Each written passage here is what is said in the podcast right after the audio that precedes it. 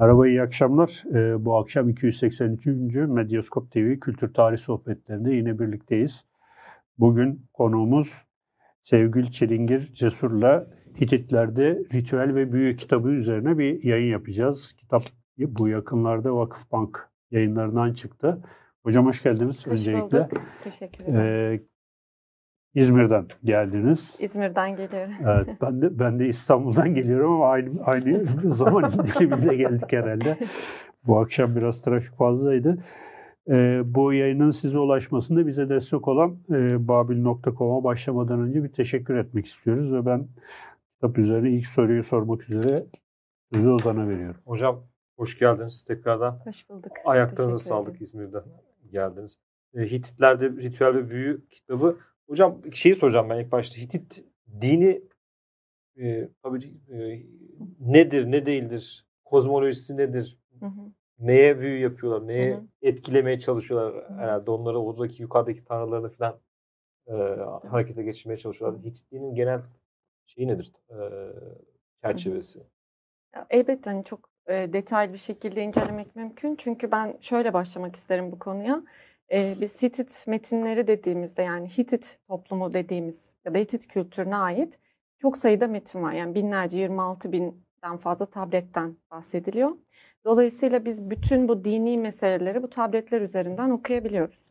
Ve tabletlerin büyük bir kısmı da yine dini meseleler üzerine. Yani baktığımız zaman konuların bölümlenmesine baktığımız zaman idari ve dini yani çok genel anlamda çok genel bir çerçevede idari ve dini konular olarak ikiye ayırabiliriz. Tabii ki idari konular içerisinde ve dini konular içerisinde de alt başlıklar görmek mümkün. Dolayısıyla biz Hitit dininin hemen hemen bütün perspektiflerini metinlerden okuyabiliyoruz. Genel olarak baktığımızda aslında çok tanrılı ama başka kültürlerden de etkilenen, bu panteonları da kendi içerisine alan, e, daha çok animizm ve naturizmin etkili olduğu yani bir doğa dini de diyebiliriz Hitit dini için. Çünkü e, etraflarında gördükleri her şeyin içerisinde bir ruh ve bir tanrı var.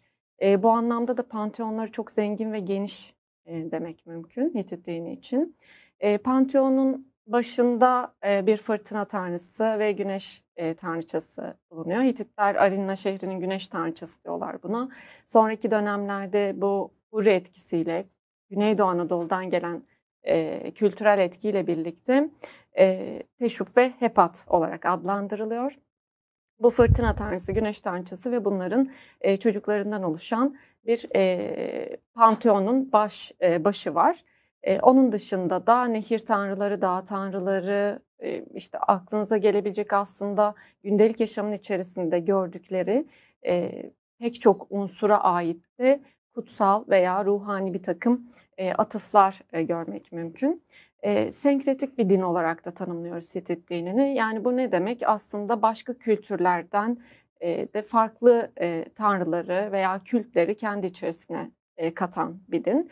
Ben burada senkretik olması yani daha doğrusu başka kültürleri de içerisine almasını, kültleri içerisine almasını çok önemli buluyorum. Çünkü Hititler Anadolu'da var olduklarında yani bir devlet kurdukları zaman aslında çok kültürlü bir coğrafyada devletleştiler. Ve Anadolu'nun ilk devlet modeli diyebiliriz Hititler için. Çünkü Hı hı. Anadolu'da bildiğimiz kurulan ilk devlet diyoruz Hitit devleti için. Ve bu anlamda da kendi kültürleri içerisinde, bu çok kültürlülük içerisinde farklı dinleri de e, katmış olmalarının aslında kalıcılıklarına ve bu kadar uzun süre yani yaklaşık olarak 450 yıl boyunca Anadolu'da böyle bir devletin e, kalmış olması, varlığını sürdürmüş olmasına çok etkisi olduğunu düşünüyorum. Yani farklı kültürlere, farklı inançlara e, kapı açması Hititler için e, önemliydi diye düşünüyorum. Bu anlamda da hani senkretik bir din, çok tanrılı bir din olarak da e, tanımlamak mümkün. Tabii ki dinin gelişimi de söz konusu. Yani farklı kültürlerden etkileniyor derken işte e, 15. milattan önce 15. 14. yüzyılla birlikte Güneydoğu Anadolu bölgesinden e, gelen e, farklı kültleri de kendi içerisine, farklı dini gelenekleri de kendi içerisine katmış ki zaten biz hani, büyü ritüellerinde de bunu e, çok rahat bir şekilde görebiliyoruz. O bölgeden gelen bir takım e, uygulamaları da yine e, kendi dinleri içerisine katmışlar. Yani Hitit dini dediğimizde aslında dini metinleri dediğimizde ya da bunun içerisinde işte ritüeller, bayramlar, e, mitoslar, fallar, e, doğalar belki yani bütün bunları e, okuyabildiğimiz bir metin e, külliyatı var. E, bir de belki burada önemli olan nokta bir devlet dini. Yani e, Hitit e, devletinin dini de aslında hiyerarşik bir din. Yani ölümlülerin dünyasına baktığınızda da bana o hep mesela ilgi çekici gelir. Yani ölüm e, ölümsüzler dünyasına baktığınızda ölümsüzlerin dünyasında da bir hiyerarşi var. Yani e, orada bir panteonun e, başı var, bir aile fırtına tanrısı, güneş tanrıçası ve onun e, işte çocukları ve e, onun altında tanrılar var. E, ve bizim işte çeşitli anlaşma metinlerinde ya da dua metinlerinde tanrıların isimlerini e, sayıyor Hititler. Yani bu anlaşmaya şahitlik eden tanrılar var. E, dolayısıyla orada sayarken de bir e, tanrılar arasında da bir sosyal hiyerarşi e, gözetildiğinde e, görmek mümkün. Bir devlet dini bu ne demek? Aslında Hitit kralı aynı zamanda başrahip hmm. sıfatına da sahip. Ve pek çok bayram törenini mesela başrahip e, sıfatıyla, ünvanıyla e, bizzat kendisi e, idare ediyor. E, ve kraliyet ailesi üyelerinin idare ettiği bayram e, törenlerinden bahsetmek mümkün. Bu anlamda da e, devlet dini olarak tanımlamak mümkün. Zaten bizim okuyabildiğimiz metinlerin e, hemen hemen hepsi saray ve tapınak arşivlerinden elimize geçmiş metinler. Yani orada da aslında biz okuyoruz Hitit dinini veya Hitit kültürüne dair belki başka konuları okuduğumuz metinler var ama bunların hepsi aslında Hitit kraliyet ailesinin yani yönetici kesimin iz, kayıt altına alınmasına izin verdiği kadarını okuyoruz. Yani saray ve tapınaklardaki katiplerin kaleme aldıklarını şu anda okuyabiliyoruz. Tabii ki belki başka metinler çıkacak, farklı kontekstlerden, farklı bağlamlardan farklı metinler gelecek. O zaman belki başka şeyler söyleyebiliriz. Ama şu anda baktığımızda aslında elimizdeki metinlerin hemen hemen tamamı saray ve tapınak arşivlerinden gelen resmi belgeler olarak düşünmek mümkün. E, bu anlamda aslında çok önemli buluyorum ben. Hani büyü ritüellerini e, çalışmanın e, bu anlamda çok önemli olduğunu düşünüyorum. Çünkü alt metinlerini okuyabileceğimiz metinler bunlar. Yani sembolik metinler, sembolik ifadeler var veya işte sembolik bir takım davranışlar var ama bir yandan da alt metinlerini e, okumak mümkün ve buradan Hitit kültürüne dair çıkarımlar yapmak mümkün. E, belki şeyi de söylemek lazım yani Hitit insanı aslında doğduğu andan itibaren e, hata yapabilir. Ve bu yaptığı hatalar onun cezalandırılması, tanrılar tarafından cezalandırılmasına neden olabilir. Eğer bu hatayı mesela Hitit kralı yapıyorsa, tanrılara karşı bir suç işlediyse, yapmaması gereken bir şey yaptıysa, e, o zaman bütün ta, e, bütün ülke etkileniyor onun suçundan ve ülkede yaşanan sıkıntıların da bundan kaynaklanmış olabileceği düşünülüyor.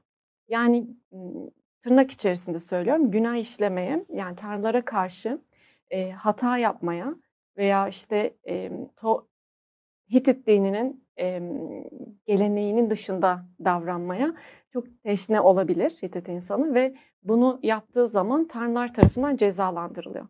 Bu da şu demek aslında her an cezalandırılabilirsiniz yaptığınız bir davranış nedeniyle. İşte o yüzden e, bu panteonun veya bu devlet dininin içerisindeki işte bayram törenleri iyi kutlanmalı, doğru yapılmalı, gününde e, yapılmalı.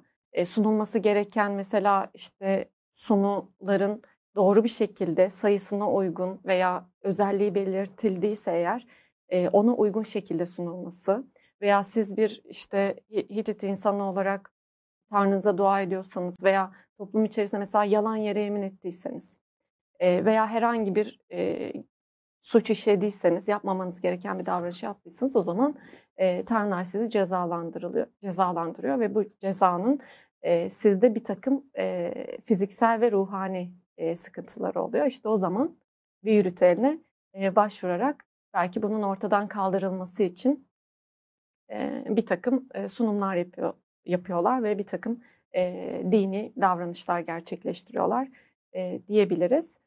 E, genel olarak belki hani bilmiyorum e, bu şekilde genelleştirmek mümkün ama söz geldikçe yine evet. e, açarız belki. Şimdi hocam bu e, kitabınızın ilk bölümünde ritüel kavramını açıklayarak e, şeye başlamışsınız kitabınıza. Zaten bu bir doktora tezi onu da belirtelim. Evet. E, doktora tezinin kitaplaştırılmış hali.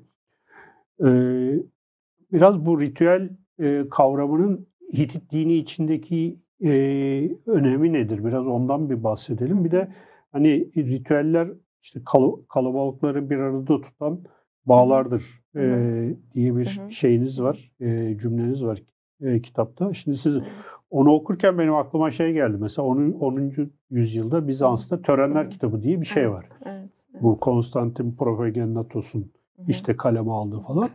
Ya Bizans'taki e, ritüellerin, işte törenlerin saatlerce her gün böyle sonuna kadar e, çok detaylı bir şekilde şey yapmış.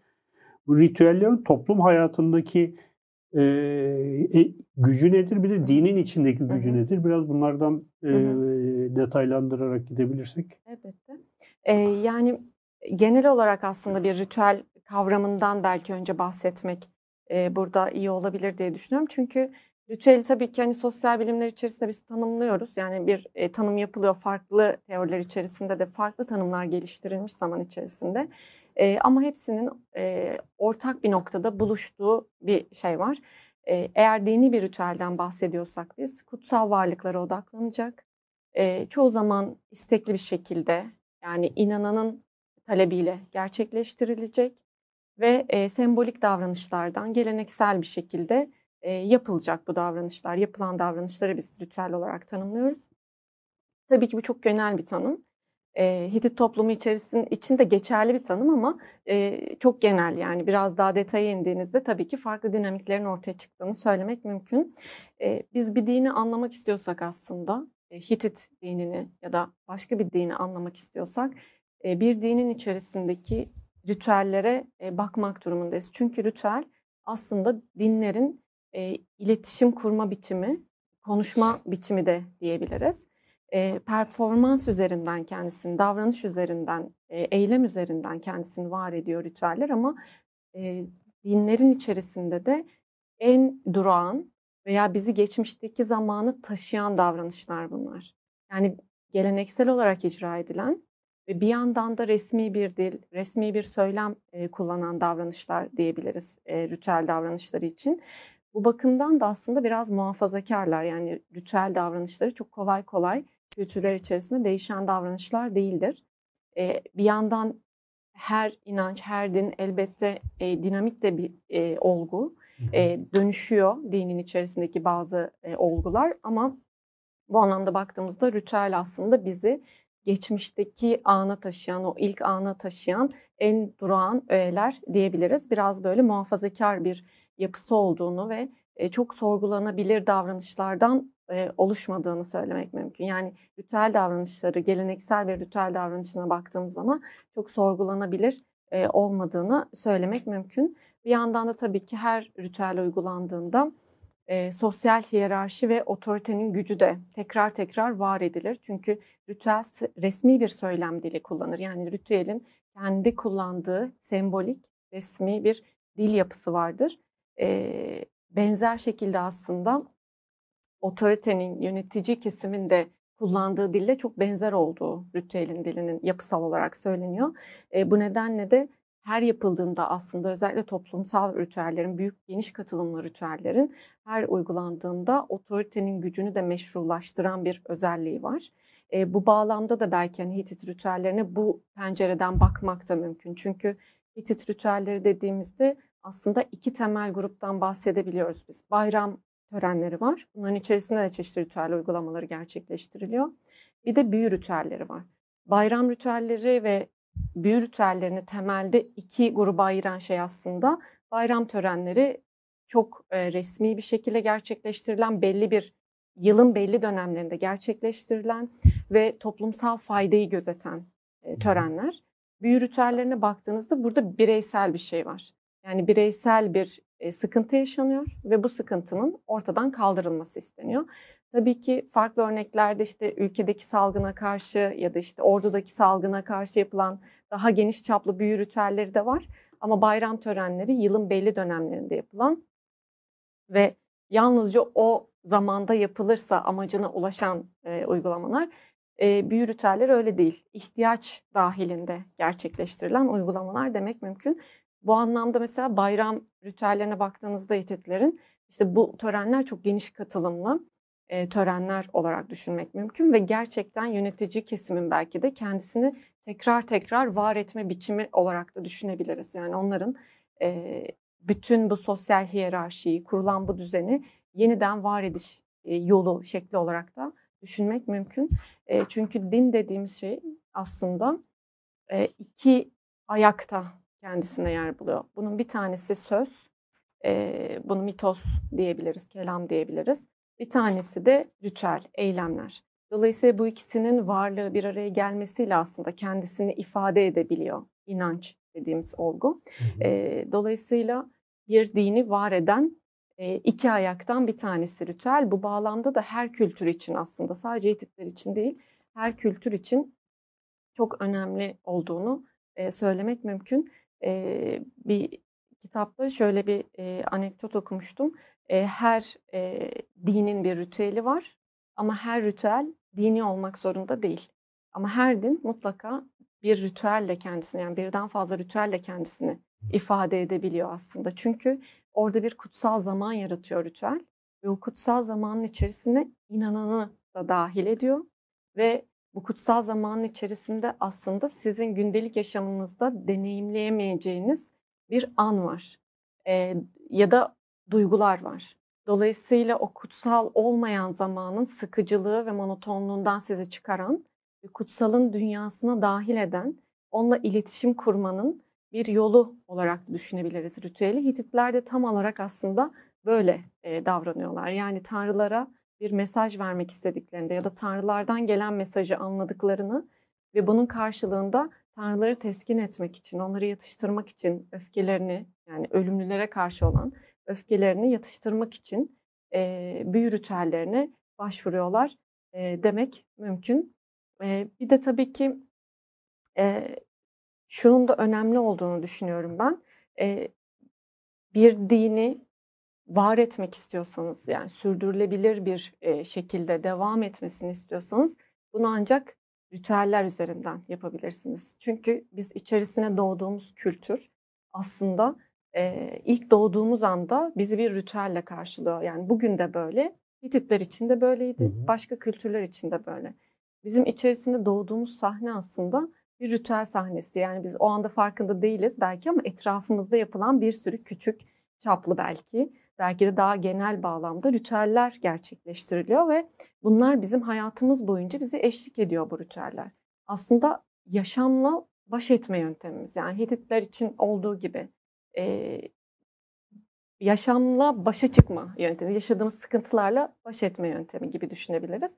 Ve toplumun içerisine dahil olma sürecimiz aslında bütün bunlar bizim. Bir ritüelle karşılanıyoruz ve hayatımız boyunca aslında bize dini veya dini olmayan bir takım ritüeller eşlik ediyor. Ve gerçekten de bu hayatta bizim için yapılan son şey de bir ritüel aslında. Bir e, cenaze töreniyle uğurlanıyoruz bu dünyadan. Dolayısıyla bütün e, kültürler için e, ben ritüelin, e, bütün inançlar için ritüelin çok önemli olduğunu düşünüyorum ve e, Hititler için de zaten bu kadar böyle 4000'den fazla tablete yazılmış bütün bu büyü ritüelleri veya işte bayram metinleri e, baktığımız zaman gerçekten de kendilerini var etme biçimi ve e, kutsalla aslında belki en e, aracısız iletişim kurabildiğiniz bir aracı aslında ritüel ve ritüel davranışları e, diyebiliriz. Çünkü o andaki o inancı somutlaşmasını da e, yaşamış ve deneyimlemiş oluyorsunuz. Yani inancınız, o bütün o duygular bir ritüelde somut hale geliyor ve siz o ritüel aracılığıyla mesela Hititler için sıvı sunumu aracılığıyla ya da kurban töreni aracılığıyla ya da yaptığınız bir takım böyle büyüsel söylemlerle bütün o somut aslında anı da deneyimleyebiliyorsunuz. Çünkü e, inanç dediğimiz şey e, aslında biraz böyle sınırlı olanın sınırsız olanı e, anlama hali ya da yolculuğu diyelim. E, bizim yani Hitit kültürü için baktığımızda işte bir tanrılar dünyası var. Onlar gökyüzünde, yeryüzünde, yer altında, evrenin her yerindeler aslında. ve yaptığınız şeyler nedeniyle size e, kızabilirler. Sizi cezalandırabilirler. O yüzden siz bununla baş etmek durumundasınız. Yaşadığınız sıkıntılarla ve tanrıların öfkesiyle de baş etmek zorundasınız ve bunu ancak bir ritüel aracılığıyla, bir büyü ritüel aracılığıyla gerçekleştirebilmişler. E, bir de belki e, şeyde e, değinmekte fayda var. E, biraz böyle ritüel davranışlarını Freud'un deyimiyle e, biraz böyle saplantılı nevrozla çok yakın e, görüyor Freud ritüel davranışlarını. Yani ritüel dediğimiz şey işte resmi, geleneksel, değişmeyen, çok kuralcı bir doğası var bu davranışların ve toplumları geçmişleriyle bağ, bağ kurduğu için bunun Diyor ki saplantılı nevrozda da kişi aslında geçmişiyle bağ kurar ve belli davranışları yaptığı zaman e, bir rahatlama hisseder, bir katarsis hisseder ve bu davranışları yapmadığında da endişe duygusu ortaya çıkabilir. Toplumlar içinde böyle olduğunu e, söylüyor. Yani toplumsal ritüeller gerçekleştirilmediğinde de burada bir endişe duygusunun ortaya çıkabileceğini bu nedenle o endişe duygusunu da yatıştıran bir özelliği olduğunda söyleyebiliriz. Kitabınızın son bölümünde zaten bir psikanalitik açıdan evet. şey var, değerlendirme evet. kısmı var. Evet. evet. Hocam peki neler için büyü yapıyorlar? Yani bu hem de bu devlet dini üzerinden de olduğu için soruyorum. Evet. Yani şey evet. e, siz ben sormadan söylediniz benim sorularım arasında da vardı bu devlet dini mevzusu. Evet. Hem evet. yani bir toplum var e, işte aşk büyüsü mü yapıyorlar yoksa işte Kara büyü mü yapıyorlar? Voodoo mu yapıyorlar? Ne yapıyorlar? Neler, neler için, daha doğrusu şöyle neler için yapıyorlar? Evet. Tarım evet. işte bereket getirsin. Yani bilindik şeyler ama hani evet. onların haricinde olan e, veyahut da olmayan daha Hı-hı. dar çerçevede belki bilmediğimiz Hı-hı. şeyler vardır. Hı-hı. Neler neler için yapıyorlar? Valla aslında aklımıza gelebilecek hemen her şey için yapıyorlar. Çünkü bu kirlenmenin sonucunda ortaya çıkan şeye Hititler papratar diyor. Yani yaptığınız kötü, yanlış bir davranış sonucunda ortaya çıkan şey papratar Hititçe'de. Bu işte kültsel kirlenme anlamına geliyor ve e, bunun doğurduğu bir takım fiziksel sıkıntılar olabilir. Mesela işte e, doğum yaparken bir kadının devamlı surette bebeğini düşürmesi gibi, bebeğini kaybetmesi gibi ya da bedeninizde yaşadığınız bir takım sıkıntılar e, gibi, fiziksel sıkıntılar gibi e, ilginç bir ritüel mesela depresyon için ya da işte kişinin yaşadığı ben ona şey diyorum böyle yürek sıkışması, yürek daralması dediğimiz şeyi aslında Hitit insanı da yaşıyordu ve bunun için bir ritüel var. E, bu ritüelde de mesela şöyle diyor işte bir kişi e, devamlı surette huzursuzsa, e, o gündüzleyin ve geceleyin e, işte e, hep kızgınsa, öfkeliyse ya da geceleyin rüyasında kötülükler ona geliyorsa, uyuyamıyorsa gibi şeyler söylüyor. O zaman bu ritüeli yaparım diyor mesela. Bizim aslında deneyimlediğimiz işte gündelik yaşamda sürekli stresli hissetmek, öfkeli kızgın olmak, gece uyuyamamak, kötü rüyalar görmek gibi e, durumları durumlardan bahseden bir metin bu. E, onun dışında salgın ritüellerinden bahsedebiliriz belki. Ülkedeki veya ordudaki yaşanan salgın durumlarında e, yine bunun bir ritüelle ortadan kaldırılması e, için çaba gösteriliyordu diyebiliriz. Evin arındırılması ritüelleri var. Evin içerisinde mesela herhangi bir kan suçu işlendiyse ya da yalan yere yemin etmiş birisi evin içerisine girdiyse o zaman bu evin arındırılması gerekiyor. Çünkü evin tamamı kirleniyor o kişinin girişiyle birlikte ve bir arındırma ritüeli yapılması gerekiyor. Bunun dışında belki şöyle diyebiliriz. E, cinsel gücün eksikliği yani üreme gücü eksikliği ile ilgili e, yapılan bir ritüel de var. E, bu ritüelde işte o kişinin tekrar çoluk çocuğa karışması e, isteniyor. Ya da askeri yemin ritüeli var mesela. Yani Hitit ordusuna dahil olacaksınız ve e, bu Hitit ordusuna dahil olurken e, yapılması gereken bir ritüel ve gerçekten de Hitit kralı ve kraliçesine işte e, yüzünüzü çevir yani kötü bakmamalısınız onu, onlara karşı orduya karşı e, kötü şeyler yapmamalısınız. Yani bu yeminden vazgeçmemelisiniz. E, üzerine e, bir ritüel bu. Askeri yemin ritüeli e, diyoruz. E, bu papratar dediğimiz şey aslında çok geniş. Dediğim gibi fiziksel ve ruhsal sıkıntılar. E, mesela kalp çarpıntısı içinde bir ritüel var. Gerçi hani bu sadece bir paragrafı elimizde olan bir metin ama bunun için bir ritüel uygulandığını söylemek mümkün. Ya da Hitit kralları, kraliçeleri için yani kraliyet ailesi için yapılan ritüeller de var. Bunların içerisinde mesela ölüm ritüeli yaklaşık olarak 14 gün sürüyor. E, Hitit metinlerine göre Hitit kralı ölmüyor aslında. Tanrı olmak ifadesini kullanıyor Hitit metinleri kral için. E, ölmek e, fiili e, kullanılmıyor. E, ve kralın ya da kraliçenin ölümü durumunda e, ülkede büyük bir yaz e, oluyor, gerçekleşiyor ve bunun için bir ölüm e, ritüeli gerçekleştiriliyor elbette.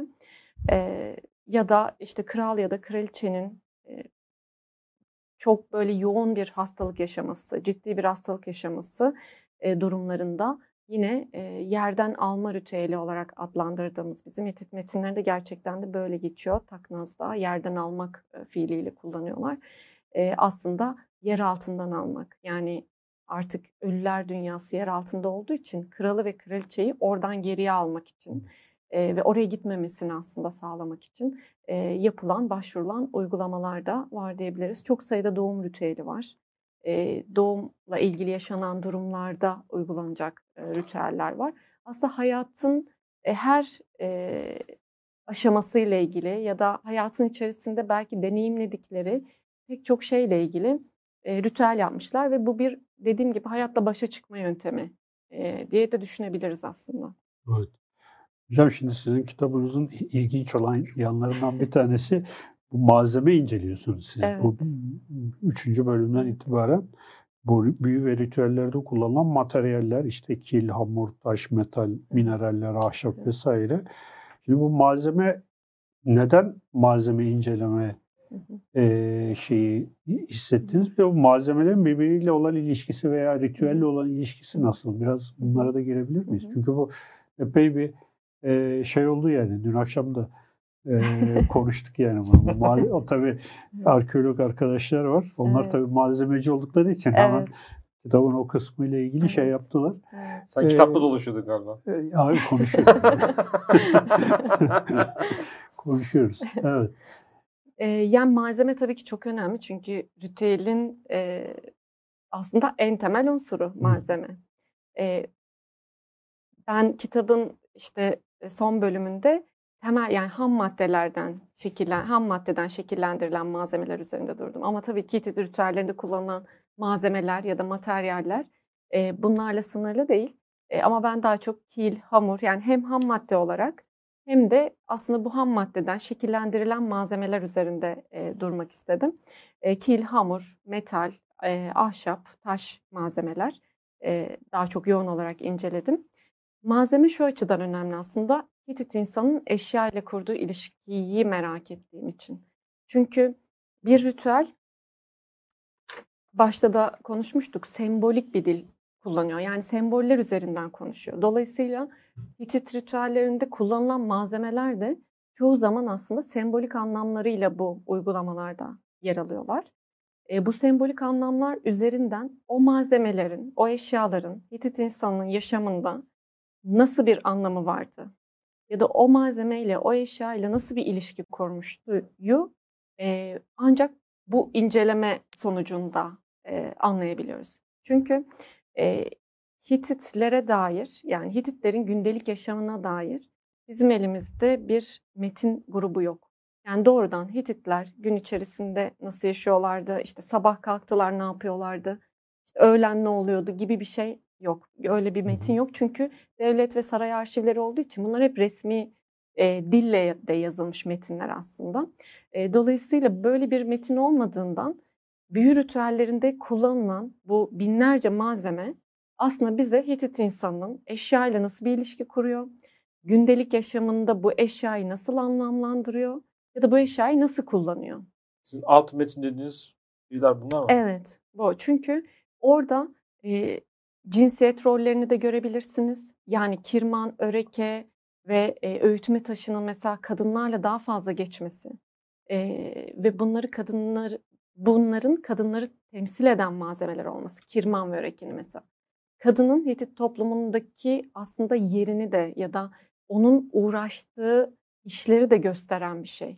E, o nedenle sadece aslında malzeme incelemiş olmuyorsunuz. Eşya incelediğiniz zaman o toplumun anlam dünyasına da girmiş oluyorsunuz. Bunu bir de ritüel üzerinden yani bütün bu hem sembolik hem de doğrudan gerçek anlamıyla kullanılan bir metin grubu üzerinden yaptığınızda aslında gerçekten Hitit toplumu e, gündelik yaşamı ya da anlam dünyası nasıldığının e, cevabını da bulabiliyorsunuz. Ya da işte mesela bu malzemelere atfedilen bir takım anlamlar var işte. E, biraz önce dediğim gibi kirman ve öreke. Mesela askeri yemin ritüeli e, gerçekleştirildiğinde e, kirman ve öreke veriliyor. Yani eğer yeminini bozarsa artık kirman ve öreke ile işi olacak gibi. Ya da üreme gücü eksikliğine karşı Paşkuvatli isminde bir kişinin yaptığı ritüelde mesela burada bir kamıştan bir kapı hazırla, hazırlıyor ritüel uygulayıcısı ve kişi bu kamıştan kapıdan geçmeden önce eline kirman ve öreke konuluyor. Bu kapıdan geçtikten sonra bunlar alınıp ok yayı, ok ve yay konuluyor eline. Ve artık diyor ki işte senden aldım kadın davranışını ve sana erkek davranışını veriyorum diyor. E aslında hani buradaki malzemeyi sadece malzeme inceleyeyim diye değil, aslında bunun altında yatan e, anlamlara da bakabileyim diye e, incelemek istemiştim. Ama tabii ki bu malzeme gruplarından e, ibaret değil. Bunun dışında çok sayıda e, yiyecek yani ekmek, e, çeşitli bitkiler, çeşitli ağaçlar e, geçiyor ya da çeşitli sıvılar e, kullanılıyor. E, yani tabii ki sadece malzeme dediğimiz şey e, bu ham maddelerden şekillendirilen e, malzemeler değil. Ama aynı zamanda başka e, malzemelerden de bahsetmek mümkün Hitit ritüelleri için. Aslında onların gerçekten eşyayla nasıl bir anlam kuruyorlar ve bu anlam dünyasından biz ritüellerin alt metinlerini okuyarak biz Hitit toplumu için ne söyleyebiliriz? Yani biz Hitit kralı, kraliçesi, kraliyet ailesi için pek çok şey söyleyebiliyoruz. Çünkü kralların vasiyetnameleri var. E, ya da işte yıllıkları var. Ne yapmışlar? İşte ya da vasiyetnamelerinde ne söylemişler? E, kendilerinden sonraki krallara ne tavsiye etmişler gibi şeyleri okuyabiliyoruz. Onların o yüzden biraz daha belki e, duygu dünyasını ya da onların e, önem atfettiği olguları yaşam içerisinde görmek mümkün. Ama sıradan bir Hitit insanı nasıl yaşıyordu ya da ne yapıyordu? E, endişesi, korkusu neydi mesela? E, bunları ancak e, ben her zaman söylüyorum bunları ancak büyü ritüelleri metinlerinde Hitit toplumu için elimizdeki malzeme gruplarında büyü ritüelleri metinlerinden bakabiliriz. E, çünkü sıradan bir Hititli içinde yani halktan bir Hititli içinde bu ritüellerin uygulandığını söylemek mümkün. Çünkü metinlerde eğer o kişi fakirse mesela bir eşek e, kullanacak. Eğer o kişi fakirse kilden bir eşek figürü kullanırım diyor mesela. Açık bir şekilde bunu da söylüyor. E, dolayısıyla başka e, toplumun başka kesimlerinden insanlar içinde e, bu uygulamaların yapıldığını ve onların aslında anlam dünyasının nasıl olduğunu anlama, anlayabilmek için veya anlamaya adım atmak için diyeyim. Evet. incelemek istedim. Şey, şey yaparken çok küçük bir ek yapacağım. Ondan sonra sen sorunu sor. Biz bundan 3-4 sene önce Ömür Harmanşah'la bir yayın yapmıştık hatırlarsın. Tabii. Ömür Hoca yani o daha kentsel ölçekte bir mimarlık oku, evet. okuyup işte şimdi Amerika'da arkeolojiyle falan şey yapıyor. Onda da hatırlıyorum yani bu gündelik hayata dair e, elimizde çok az veri var işte o daha çok işte e, mekanlarla işte o gündelik Hı-hı. hayatı çözme Hı-hı. şeyine gitmişti. Şimdi siz konuşurken hep o yayın aklıma geldi. Hatta bir ara baktım yayının adı neydi falan diye. Çok zaman geçince selam insan, edelim Ömür evet, Hoca'ya. Ömür, Ömür Hoca'ya da e, buradan selam gönderelim. Çok program olunca bazen kim ne yaptığını unutuyorsunuz. Geçenlerde başıma geldi şimdi. Seninle program yapmış mıydık diye sorup evet cevabını aldım. ya mekan konusuyla ilgili de aslında mekanla ilişkisini de e, görmek mümkün Hititlerin ritüel üzerinden. Çünkü mekanlara atfettikleri anlamları da e, evet. bu metinlerden okumak mümkün. Yani işte nehir kenarının mesela ayrı bir önemi var Hititler için Hitit büyü ritüellerinde. Çünkü orası arı bir yer yani temiz bir yer. Ve insanı şekillendirildiği kilin de oradan yani insanı şekillendiren tanrıçanın da yine e, o nehirle ilişkisi var. Yani nehir evet. kenarı ile ilişkisi var. Dolayısıyla e, çok temiz yerler ve burada büyü ritüeli yapmak yani ritüeli burada yapmak yapmanın ayrı bir önemi var. Ya da işte bakir arazilerde ritüel yapmak. Yani sürülmemiş arazi diyor özellikle. Yani oraya herhangi bir şeyin girmediği, saban öküzünün girmediği, yani herhangi bir şekilde kullanılmamış, insan elinin değmemiş olduğu bir arazide yapmak mesela çok önemli. Ya da bir su kaynağında yapmak. Ee, orası da yine aslında daha şey temiz e, arı bir yer olarak algılanıyor ama bir yandan da mesela su kaynakları yeraltıyla da ilişkili yani yerden geldiği için evet. e, bir yandan da yeraltıyla da ilişkilendiriyorlar diyebiliriz. Onun dışında pek çok mesela mekan ismi geçiyor Hitit büyü ritüellerinde. Yani büyü ritüellerini sadece mekan bağlamında bile incelesek bize Hitit toplumu ile ilgili aslında e, hem mekan kullanımı, bu mekanların özellikleri ve e, bu mekanlara atfedilen anlamlarla ilgili çok şey söyler. E, sonrasında bu çalışmanın sonrasında mesela ben zaman konusunu çok merak etmiştim. E, hani çünkü metinlerin içerisinde sabahleyin şimdi gider ya da akşam vaktinde güneşin henüz doğmadığı akşam vaktinde diyor mesela. E, büyü ritüellerinin genel olarak böyle şafak vakti yani gün doğumu, güneşin doğduğu yani ufukta görünmeye başladığı an hani bu o kızıl zamanda ve e, akşam vaktinde gecenin o hani kitonik e, işte ne bileyim öteki dünya ile ilişkili olan vakitlerinde çok uygulanıyor ve gerçekten de geceleyin yapılan e, uygulamalara baktığımızda işte o kitonik güçlere atfedilen davranışlar aslında birazcık yapıyor ya da e, onların üstesinden gelmeye yönelik bir takım davranışlar yapılıyor. Mesela bağlama ve çözme diye iki uygulama var. Bu bağlama dediğimiz şey işte çeşitli iplerle veya kumaşlarla e, kişinin e, belli uzuvlarını mesela ellerinin bağlanması gibi. Yani bir sıkıntı yaşıyorsunuz siz, bir kirlilik var üzerinizde. E, ellerinin, yatak başlarının mesela bağlanması gibi ve sabah olduğunda bu bağlanan şeylerin çözülmesi ya da işte kesilmesi ve ardından işte bir sepetin içerisine atıp mesela onu yok etmek üzere götürülmesi gibi. E, dolayısıyla gece boyunca aslında o kötülükler yükleniyor oraya o kitonik e, güçlerin aslında e, olumsuz etkileri yükleniyor ve sabah olduğunda güneşin doğuşuyla birlikte aslında bir arınma, bir temizlenme e, başlıyor. E, zaten Pantheon'un da en önemli tanrılarından bir tanesi güneş tanrısı hani baş e, tanrılardan. E, dolayısıyla onun doğuşuyla birlikte aslında bir temizlenme, bir arınma e, vakti de başlıyor diyebiliriz. E, bu anlamda da yani sadece aslında malzeme değil, malzemeler bize çok şey söylüyor elbette. Ama büyü ritüellerini başka başka bağlamlarda e, inceleyerek aslında Hitit toplumu ile ilgili, Hitit kültürü ile ilgili e, pek çok şey söylemek mümkün. E hocam burada soracağım şey şu olabilir belki. E, bu metinlerin bugünle hı hı. ilişkisi varmış. Şöyle söyleyeceğim. Hı hı. Ben mesela bu şey üzerine çalışırken, İbn Haldun üzerine çalışırken definecilik hı hı. üzerine bir bölüm vardı. Okurken e, bugün anlatılan yani o metni alıp e, bugüne koysanız defineciler arasında verseniz e, aynı şeyi anlatıyor. Yani aynı e, hikayeyi, aynı işte defineyle girdikleri ilişkiyi evet, falan anlatıyor evet, ve e, ben şey, çok şaşırmıştım yani. E, sizin bu tabii bu antrop şey e, antropolojik bir araştırma da gerektiriyor ama belki denk gelmişsinizdir. Nihayetinde bu Orta Anadolu'da neşvi neva bulmuş bir e, medeniyet, uygarlık ve oradan bugüne kalan böyle e, büyü ritüelleri, dini, inançta böyle görebileceğimiz e, şeyler var mı? İpuçları falan var mı? O çok e, me, me, me, merak, Çok gelen bir soru. çok sorulan bir soru bu. E, yani tabii ki aslında hem e, kültürün aktarıcı e, yapısı nedeniyle yani e, kültür dediğimiz şey bütün bu uygulamalar kültürün içerisindeki unsurlar aslında ve e, kültür kendisini devamlı surette sonraki nesillere de aktaran, değişen dönüşen de bir yapı sergiliyor.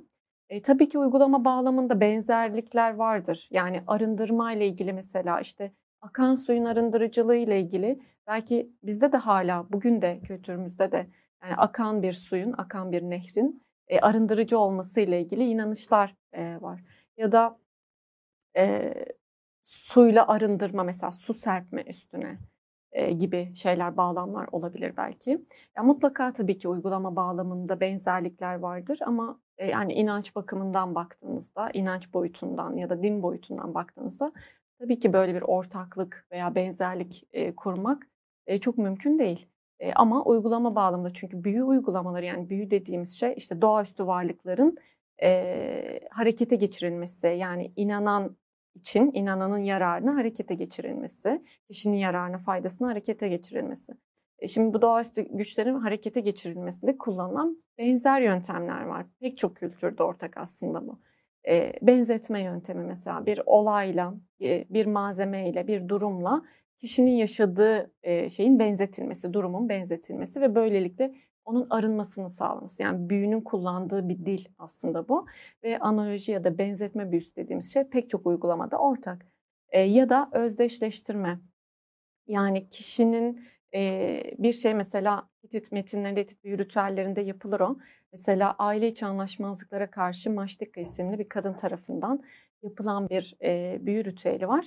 E, şey diyor mesela işte e, aile içerisindeki işte e, karıyla kocası, karısıyla kocası kavga ettilerse, eşler arasında bir hani tartışma yaşandıysa e, ya da işte erkek kardeşle erkek kardeş arasında, kız kardeşle kız kardeş arasında bir hani tartışma yaşandıysa o zaman ben bu büyü ritüelini yaparım deyip ardından e, bu ritüelin metninin yazıldığı kısmı okuyoruz.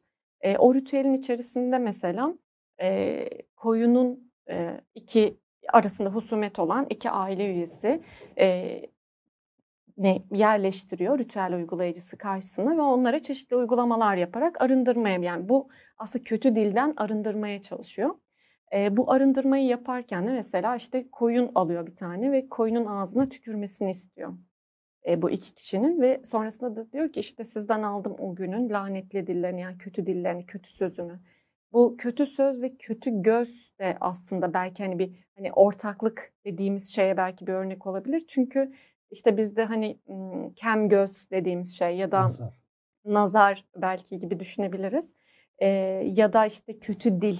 Biriniz sizin hakkınızda kötü şeyler söylemesi ve o güçleri harekete geçirmeye çalışması sizin için. Bunun için de Hititler gerçekten hani e, bununla epey bir uğraşıyorlar. Çünkü e, bu lanetli diller dediğimiz şey e, hem Hitit kralları için yapılabiliyor ya da işte maçlık ritüelinde olduğu gibi iki kişi birbirine, aile içerisindeki iki kişi birbirine kötü bir şey söyleyebiliyor. İşte bu durumda işte bu uygulamanın bir bölümü elbette işte koyunun ağzına tükürme. Yani e, sıkıntıyı yaşayan ya da problemi yaşayan kişilerden bir aktarım, kötülüğü aktarım ve sonrasında da bunun kurban edilmesi e, ve böylece kötülüğün ortadan kaldırılmış olması sembolik olarak. E, ya da günah keçisi kavramı mesela. Bizim hala belki pek çok inançta gördüğümüz günah keçisi kavramı da çok ortaklıklar, benzerlikler sergiliyor. Yani bir canlı veya cansız varlığa e, bu kötülüklerin aktarılması ve onun taşıyıcı olarak devam etmesi. Yani onu götürmesi, uzaklaştırması bu kötülüğü. E, Hititler için e, bir hani nüans iki e, farklı şekilde uyguluyorlar bunu. E, bir tanesi metinlerde tarpalli olarak geçiyor. E, canlı varlıkların e, aslında yüklenmesi bu kötülükleri ve ardından kurban edilmeleri. Yani ortadan kaldırılmaları. Bir de nakkushi dedikleri bir şey var. Bu da vekil aslında günah taşıyıcısı gibi düşünebiliriz. O da alıp götürüyor e, bütün bu kötülükleri ve o öldürülmüyor e, çoğu zaman. Yani alıp onu uzaklaştırması, götürmesi Çöle isteniyor. salıyorlar. E, mesela Şeydeki, işte ordudaki salgına karşı şeyi gibi. Ve çok benzer. çok benzer çünkü ordudaki salgına karşı mesela e, bir ritüel var, Aşella ritüeli. E, orada mesela düşman ülkesi sınırına gönderiyor. Hmm. E, yani yükleniyor bütün ordudaki tabii ki bir takım böyle ritüel uygulamaları, büyüsel sözler söyleniyor. Ve bu kötülük yüklendikten sonra mesela düşman ülkesi sınırına gönderiyorlar ve e, onu oraya taşımasını istiyorlar. yani üzerinden gönderiyor Hitit ordusunun üzerinden o kötülüğü e, atmış oluyor diyelim. Büyüsel mi bilemedim. Biyolojik silah işte. yani bu anlamda belki hani çok ortaklık vardır. Evet. E, çünkü e, çok benzer e, çözüm yolları veya benzer çareler üretilmiş. E, diyebiliriz. Ya da işte mesela çeşitli figürler yapmak. Bu kilden olabiliyor, hamurdan olabiliyor. Mesela e, hamurdan dil figürü yapıp onu mesela maçtika ritüelinde iki kişinin üzerinde parçalıyor. Ve parçaladıktan sonra ateşe atıyor o figürleri ve sonrasında işte bu dillerin parçalanması üzerinden bir büyü e, söylemi gerçekleştiriyor ki aslında o sembolik bir şey. Yani bu iki kişi arasında bir sıkıntı olmuş. Hem dil hem de el figürleri var. E, ben burada hani şey diyorum sadece söz değil belki hani fiziksel bir şey de yaşandı. Hem dil hem el figürleri var ve onların e, parçalanması sembolik olan bu figürlerin parçalanarak işte ortadan kaldırılması. O yüzden hani biraz böyle e, tarpali dediğimiz şey aslında biraz böyle canlı da olsa cansız da olsa yok edilen bir e, sistem. Ama diğerinde işte salınması, götürülmesi, evet. uzaklaştırılması isteniyor. Şimdi siz bunları anlatırken benim aklıma şey e, İlyada'da e, ki mevzular geldi hocam. Evet. E, şimdi biri kitabın başında Apollon bunlara kızıyor. Oklarla veba yani evet. veba salgınını şey yapmak için, e, kavramlaştırmak için oklar atıyor ve Apollon'un okları bütün işte Akayoları e, perişan ediyor falan. Bunlar da yüzlük kurbanlar kesiyorlar. Şeyi hoş etmek için, e, Apollon'u hoş etmek için. Mesela orada e, bu kurbanları kesiyorlar. Onun da bir seremonisi var. Sonra işte şarapları yere döküyorlar. Hı hı. Ondan sonra bir sürü hikayesi var. Yani seremoni evet. kısmı orada da yani tabii Yunan dini sonuçta Homeros bir Yunan dininin hı hı. şey olarak var ama muhtemelen Troyalıların da onlar da Hitit sonuçta. Yani Hitit Federasyonu'nun içinde Aynı olan insanlar. Ee, onların da muhtemelen başka türlü şeyleri vardır. Yani böyle ilginç e, mevzular var. Yani. Karşı, karşılıklı ba- şey gönderiyorlar. Bağla, evet, evet, birbiriyle bağlantılı olan. Evet. Ee, sizin işte, kitapta şöyle bir e, şeyiniz var hocam. Kavram kargaşası olarak bundan bahsediyorsunuz. Ritüel ve seremoni arasındaki farklılıklardan bahsediyorsunuz. Biraz ritüel nedir, seremoni nedir? Bir de rit Hı-hı. diye bir kavram evet. var. Rit, ritüel, evet. seremoni. Evet. Neden bunlar e, arasında farklılıklar Hı-hı şey yapıyorsunuz, kuruyorsunuz. Biraz onlara isterseniz. E, aslında yani. literatürde böyle bir şey var. Yani Hı-hı. rit, ritüel kavramları mesela çok birbirinin yerine de kullanılan, kullanıla gelen kavramlar. E, ama bununla ilgili e, işte sosyal bilimcilerin yaptığı çalışmalara baktığımda, okuduğumda aslında bununla ilgili bir farklılık gözetildiğini de ben de öğrenme süreci yaşadım aslında tezin başında. Çünkü uzunca bir teori okuma sürecim oldu ve e, aslında Hitit ritüellerine bakışımı da değiştiren bu süreç oldu diyebilirim. Yani tezin başlangıcında henüz daha Hitit ritüellerini çalışmadan yapmış olduğum teorik okumalar e, Hitit ritüellerine de başka pencerelerden bakabilmemi sağladı diye düşünüyorum. Yani genel olarak aslında rit, ritüelin en küçük birimi olarak tanımlanıyor ve e, rit dediğimiz şey birbirinden bağımsız pek çok rit olabileceği gibi birkaç rit ya da tek bir rit bir araya yani birkaç rit bir araya gelerek bir ritüeli meydana getirebiliyor. Yani ritüelin içerisindeki davranış grupları gibi düşünmemiz mümkün ritim. Bu Hitit ritüellerinde de var. Mesela çok böyle sistematik metinler bunlar Hitit ritüellerini. Burada hani kısaca onu da açmış olayım. Yani girişte ritüelin neden yapıldığı, hangi sıkıntıya karşı yapıldığı, kim tarafından yapıldığı, o kişinin ismi, nereli olduğu, bazen mesela işte aile ilişkileriyle ilgili de veriler var. Sonrasında ritüeli neden yaptığı, ardından ritüel malzemeleri ve sonrasında büyü uygulamaları ile birlikte gelen bir ritüelin uygulanmasını anlatan bölüm var. Şimdi bu ritüelin uygulanmasını anlatan bölümde mesela Hitit ritüelleri için baktığımızda evet mesela genel bir ritüel o. E, diyelim ki işte e, kirliliğin ortadan kaldırılması için bir ritüel. Ama bunun içerisinde çeşitli bölümler var, ritler var. Bunları Hititler ayrı ayrı da isimlendiriyorlar. Mesela şeherlişki diye bir e, rit var. Güneydoğu Anadolu bölgesinden gelen ritüellerde çokça gördüğümüz bizim e, bir uygulama bu. E, bu bir arındırma e, suyu. Aslında bir kap ismi ama o kapla getirilen bir su var. Bir arındırma suyu ve onunla yapılan bir rit var. Hititler buna şehellişki e, riti diyor aslında. Ama onun için ritüel ifadesini kullanıyor. Onlar böyle bir ayrım yapmıyor ama e, aslında o bir rit ve daha geniş kapsamda o kirlilik ritüelini oluşturan uygulama gruplarından bir tanesi. E, seremoniyle ilgili çok net e, bir şey söylemek mümkün değil. Çünkü bununla ilgili tartışmalar var. E, çok sayıda tartışma var. E, ama genel olarak kültü meydana getiren e, unsurlar olarak tanımlanıyor seremoni. Ama bizde daha çok e, baktığımızda hani tören olarak e, Türkçeleştiriyoruz. Belki törenle eşdeğer görüyoruz ama aslında bakılırsa ritüelin içerisinde kültü meydana getiren unsurlar e, gibi de düşünmek mümkün. Temelde aslında daha küçük e, uygulama gruplarını belki rit olarak tanımlamak, bir ritüel, e, bir rit tek başına bir e, ritüel de olabilir veya birkaç rit bir araya gelip bir ritüel de oluşturabilir. Ve o genel, bütün o genel çerçevede ritüel demek e, belki daha e, iyi tanımlamış oluruz böyle e, dersek diyebiliriz. Burada hocam şeyi soracaktım. E, elimizde işte binlerce tablet olduğunu söylüyorsunuz. Bu ritüeller, işte büyüler hı hı. E, burada yazılı. Hı hı. Peki elimizde e, burada uygulanan e, daha doğrusu böyle söyleyeyim. Ritlerde e, kullanılan hı. büyü araçları hı hı. E, var mı? Maddi olarak bugüne kalın kalıntısı kalmış olanlar var mı elimizde?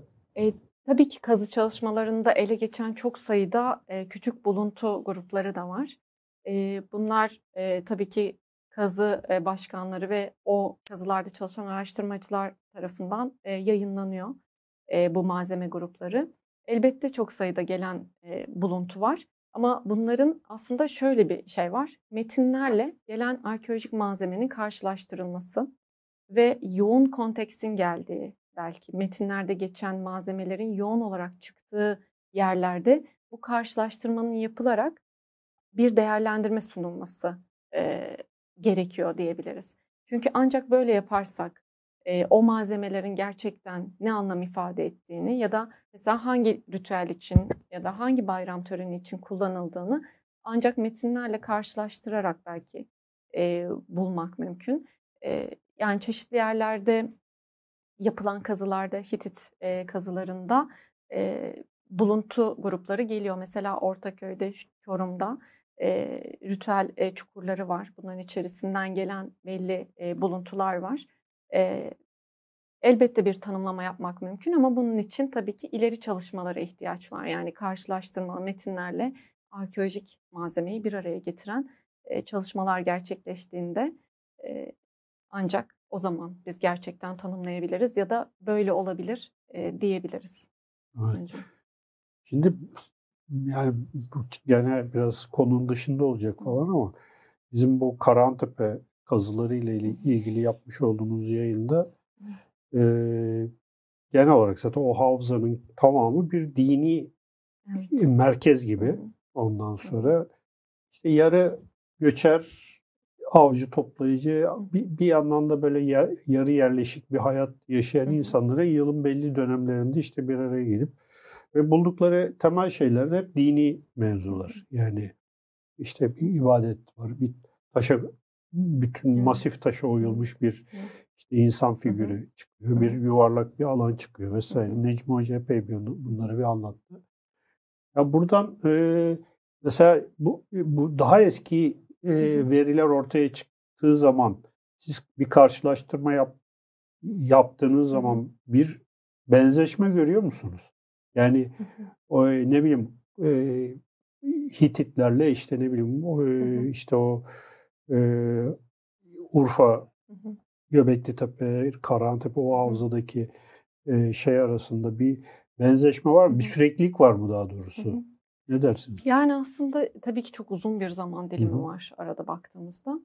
E, ama e, hayvan sembolizmi anlamında bence benzerlik olduğunu söyleyebiliriz. Çünkü e, mesela Hitit metinlerinde kertenkelenin ya da işte daha hızlı hareket eden hayvanlarla ilgili e, büyü ritüellerine baktığımızda mesela bunların alıp götürmesi, kötülüğü alıp götürüyor mesela kertenkele.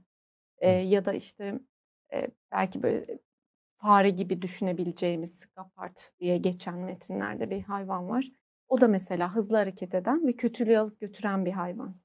E, dolayısıyla hani bu hayvan sembolizmi anlamında insanın daha doğrusu bence e, hayvan dünyasıyla kurduğu ilişki bağlamında bir benzerlik olduğunu söyleyebiliriz. E, çünkü orada da işte ne bileyim endişe, korku, yakınlık hissi, işte benzerlik, insan yaşamıyla olan benzerlik, mesela davranış belki benzerlikleri e, gördüğünde aslında insan bunu e, inanç dünyasının içerisine de dahil ediyor ve inanç dünyasının içerisinde de aslında bu benzerlikleri e, çeşitli atıflarla yaşatmaya devam ediyor ya da işte atfettiği anlamları yaşatmaya devam ediyor. Bu anlamda bence hayvan sembolizmi ya da hayvanlara atfedilen anlamlar bağlamında mesela yılan yani yılan e, herhalde insanın anlam atfettiği yani o hayvana anlam atfettiği ilk andan itibaren benzer bir sembolik imgeyle bizim hayatımızda var ve hala da benzer bir sembolik imgeyle devam ediyor. Yani Hitit metinleri içinde yani bir yılan e, görülmesi e, ciddi bir sorun. Yani evin içerisinde mesela öyle bir ritüel var. Ambazi ritüeli diyeyim. E, tavandan yılan düşmesi diyor mesela. Evin içerisindeki aslında bir alamet bu. Yani kutsal tarafından gönderilen e, bir alamet. Ya da yataktan e, işte bir e, yine sıçan olarak tercüme ettiğimiz bir hayvanın ölmesi veya işte sunaktan veya evin ortasından işte karınca diye tercüme ettiğimiz e, hayvanın çıkması devamlı surette oradan çıkması mesela o hayvanın evin içerisinde. E, bunlar tanrıların gönderdiği kötü alametler ve bu alametler de aslında evin kirlendiğini gösteren şeyler. İşte burada mesela yılan görüyoruz ya da Hitit yasalarında üç yerde büyüyle ilgili e, şey var. E, düzenlemeye gitmişler diyelim. Çünkü bilmiyorum belki yeri gelir. E, ak büyü ve kara büyü e, ayrımı önemli bir ayrım.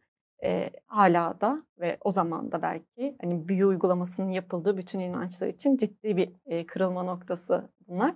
E, dolayısıyla mesela orada yasa metinlerinde e, bir yılan öldürülürken birisinin isminin söylenmesi e, ciddi bir suç. Yani bu kişi bunu yapan kişi mesela bir köle ise o zaman ölüm cezasına çarptırılır diyor yasa metni. Eğer bu kişi özgürse tabii ki hani sosyal yapının da etkisiyle bu kişi özgürse işte belli bir miktarda gümüş ödemesi gerekiyor. İşte bir mina gümüş öder diyor yanlış hatırlamıyorsam. İşte bu da yaklaşık olarak 500 grama yakın 470 gram diyoruz. 500 yarım kiloya yakın bir gümüş ödemesi lazım ki o da ciddi bir şey aslında yetit toplum. Yani ciddi bir ücret baktığımız zaman. Şu an için öyle. Şu an için de öyle. Pahalandı. Şu an için de öyle. Yani bir şey ödemesi gerekiyor. Bir ceza ödemesi gerekiyor. Ya da bu kişi mesela yılanı öldürürken bir kişinin ismini söylüyorsa o zaman bunun cezası ölüm. Yani köleyse bu kişi. Yani bu tarz böyle sembolik anlamlar bence çok ortak ve benzer. Çünkü insanın doğayı algılayış biçimi de bunlar bir yandan yani doğayla ilişki kurma biçimi de. O yüzden ben burada çok büyük hani radikal değişikliklerin olmadığını düşünüyorum. Uygulamada farklılıklar olabilir ya da işte o kültüre özgü değişik uygulamalar olabilir, davranışlar olabilir ama e, temelde baktığımızda e, altında yatan anlam aslında çok benzer ve ortaklıklar var diyebiliriz. Şey var ben şunu anladım yani buradan belki dünyasını da yani daha doğrusu Hitit dünyasını dışına çıkartabiliriz. Her yani bizim mesela şey diyoruz bir farenin ölüsünü yolda gördüğümüz zaman farenin ölüsü deyip geçiyoruz yani evet, ama evet. orada sürekli olarak bir nasıl diyelim bir işaret evet. sürekli bir işaretle evet. şey, ne diyelim ayüstü alemle evet. kutsalla olan sürekli bir diyalog. Sürekli Hı-hı. orada bir anlam anlam görmeye çalışıyorlar. Evet. Yani sürekli bir e, işte, tanrılar bize bir şeyler söylemek istiyor. Evet. E, bunu yorum nasıl yorumlayacağız ve bunun e, işte nasıl e, işte kirlenmesi nasıl Hı-hı. temizleyeceğiz? Hı-hı. E, nasıl kurtulacağız? Böyle sürekli evet. bir e, şey varmış. E, kutsal bir mücadele varmış gibi de geliyor. evet, tam olarak işte bu duygu aktarımını sağlıyor aslında bence. Yani ritüel dediğimiz şey duygu aktarımını önce bir duygu ortaklığı yaratıyor elbette yaptığınız anda bir birlik duygusu oluşturuyor. Yani siz o sosyal yapının parçasısınız, o kültürün, o inancın, o dinin parçasısınız ve e, siz birey olarak değil toplumsal olarak yani sosyal grup olarak varsınız. Ve her zaman için sosyal grup birincil önemde. Yani ritüeller içerisine baktığımızda birey olarak siz aslında e, her ritüel uyguladığımızda, toplumsal ritüel uyguladığımızda bireye şu hatırlatılıyor. E, toplum önemli, sosyal yapı önemli, sen ikincil önemdesin. Toplumun birliği, sosyal yapının bir aradalığı önemli. Sen bireysel olarak senin isteklerin, işte ne bileyim algılayış biçimin o ikincil önemde. Çünkü önce sosyal yapının devamlı sürdürülebilir olması ve e, bir arada olması, tesis edilmesi e, ön plana çıkıyor. Aslında tam olarak orada yaratılan o toplumsal ve e, ortak paydada buluşturan duygu e, sonraki nesillere de aktarılıyor, sirayet ediyor diyorum diye düşünüyorum. E, bu uygulama bağlamında dönüşebilir, değişebilir ama bir duygu ortaklığı kuruyor. O yüzden deniyor aslında ritüel için. Yani geçmişi şimdiyle, şimdiyi de gelecekle evet, bağlayan uygulamalar aslında ritüeller ve bütün bunu kendi içerisinde, o yarattığı o an içerisinde e, bireye, katılımcıya veya uygulayıcıya ya da izleyiciye hissettiriyor. Siz onun bir parçası olmayabilirsiniz, hiçbir şey yapmayabilirsiniz ama o anın içerisinde aslında o duyguyu hissediyorsunuz ve çok arkaik bir duygu da hissedebilirsiniz onun içerisinde. Yani modern dönemde mesela çok anlamsız gelebilir çoğu ritüel. Ee, neden yapılıyor bu geleneksel ritüeller denebilir mesela. Çokça da hani böyle şeylerde geliyor, sorularda geliyor. Ee, özellikle öğrencilerle derslerde konuşurken bu konuları. E, biz uygulamayız, biz yapmayız asla işte bu geleneksel toplumsal ritüellere dahil olmayız, biz yapmayacağız e, diye böyle karşılıklı sohbet ediyoruz. E, ama bir yandan da aslında toplumun bir üyesi olduğunuzu hatırlattığı için size yani e, sosyal bir varlık olarak o ritüelin içerisinde bir şekilde kıyısından köşesinden kültür sizi onun içerisine zaten dahil ediyor. Yani sizin isteğinize e, bağlı olmayan bir şey var yani doğduğunuz anda zaten de yani sizi karşılayan pembe, mavi renkler, işte orada yapılan ritüeller, işte karşılama törenleri e, yani bunlar sizin isteğiniz dahilinde veya değil. Yani aslında kültür sizi bir ritüelle karşılıyor, bir ritüelle merhaba diyor ve onun içerisinde sürekli size aktarılıyor ve e, bu davranışların önemli bir bölümünün de aslında e, çocukluk döneminde e, kültür tarafından, aile, toplum, etrafımızdaki kişiler tarafından bize aslında peyderpey öğretiliyor bu davranışlar. Nasıl davranmamız gerektiği ya da bir işte toplumsal ritüelde ne yapmamamız gerektiği, e, işte nasıl oturmamamız gerektiği belki, işte ne söylemememiz gerektiği ya da ne söylememiz gerektiği bize sürekli olarak aslında hatırlatılıyor. Ve zaten bütün hayatımızda e, biraz böyle şey Van Genep'in e, ortaya attığı bir teori, teori bu. Geçiş ritüelleriyle geçiyor. Çünkü o diyor ki aslında e, ritüel e, doğduğumuz anda başlar. Doğumumuzla baş, başlar. Doğum, çocukluk, ergenlik, e, daha sonrasında evlenme, e, hamile kalma, çocuk sahibi olma ya da e, ve ondan sonra ölüm. Yani bütün bu süreçler aslında hayatımız için bir geçiş törenleridir. Yani her süreçte bir e, ritüel gerçekleştirilir, toplumsal bir ritüel olur ve bize aslında toplum içerisindeki rolümüz ne yapmamamız ne yapmamız gerektiği tekrar tekrar hatırlatılır. Ve o geçiş anlarında da biz aslında çok gri bir noktada dururuz. Yani liminal aşama deniyor buna. Geçiş aşaması. Turner özellikle bu liminal aşamaya çok odaklanıyor ve diyor ki yani çok gri bir alan o. Ee, yani kişinin işte kimliğinin olmadığı, adının olmadığı, e, işte onun aslında e, flu olduğu bir an, geçiş anı. Ama geçtikten sonra bunu mesela işte evlilik töreni için düşünelim. E, evlilik ritüeli gerçekleştiriliyor. Bunun içerisinde geçiş anında aslında e, ben ona çok e, şaşırmıştım mesela. E, genellikle böyle gidildiğinde alışverişe veya işte geçiş aşamasında olan, evlenme aşamasında olan kişilere işte gel, gelin hanım, damat bey e, öyle söyleyeyim. İsim isim yok mesela. Gelin hanım, damat bey deniyor. Ve oradan sonra artık geçtikten sonra, o tören gerçekleştikten sonra kişi yeni statüsünde ve yeni toplumsal kabulüyle birlikte e, hayatına devam ediyor. Yani Van Gennep ve e, özellikle Turner'ın da e, odaklandığı bu geçiş aşaması veya geçiş ritüelleri dediğimiz konuda aslında her toplum için, bu Hititler için de böyle. Aslında genel olarak bütün toplumlar için, toplumsal ritüel uygulayan bütün e, sosyal gruplar için de böyle diyebiliriz. Bence. Evet. Yavaş yavaş toparlayalım istersen. Ozan soracağım yorum var mı? Yok abi. Şimdi Bayağı- sizin bayağı. sizin eee, şeylerinizi dinlerken bizim İsmail Gezgin'le yaptığımız e, Homo Narans yayını geldi aklıma ve e, işte insanın anlam arayışı. Temel e, şey e, insanın insanı var eden e, temel dürtülerden bir tanesi hatta temel dürtüsü anlam arayışı. Ve bütün bu aslında hikaye işte Göbekli Tepe, Karahantepe, işte Hititler, Mısırlılar, şunlar bunlar günümüzdeki modern kalt dediğimiz işte bu e, tarikat e, geleneksel dışındaki tarikatlara kadar aslında hep bir anlam arayışı içinde geçen bir e, hikayenin ortasında yer alıyoruz.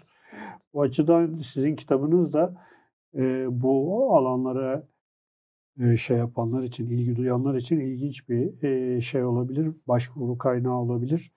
Buradan da gene İsmail Hoca'ya da bir Selam e, olsun. selam, selam gönderelim. Selam. Siz onun öğrencisiydiniz herhalde. Ben İsmail Hoca'nın öğrencisiydim. Evet. E, sonrasında da çok uzun yıllar birlikte e, çalıştık.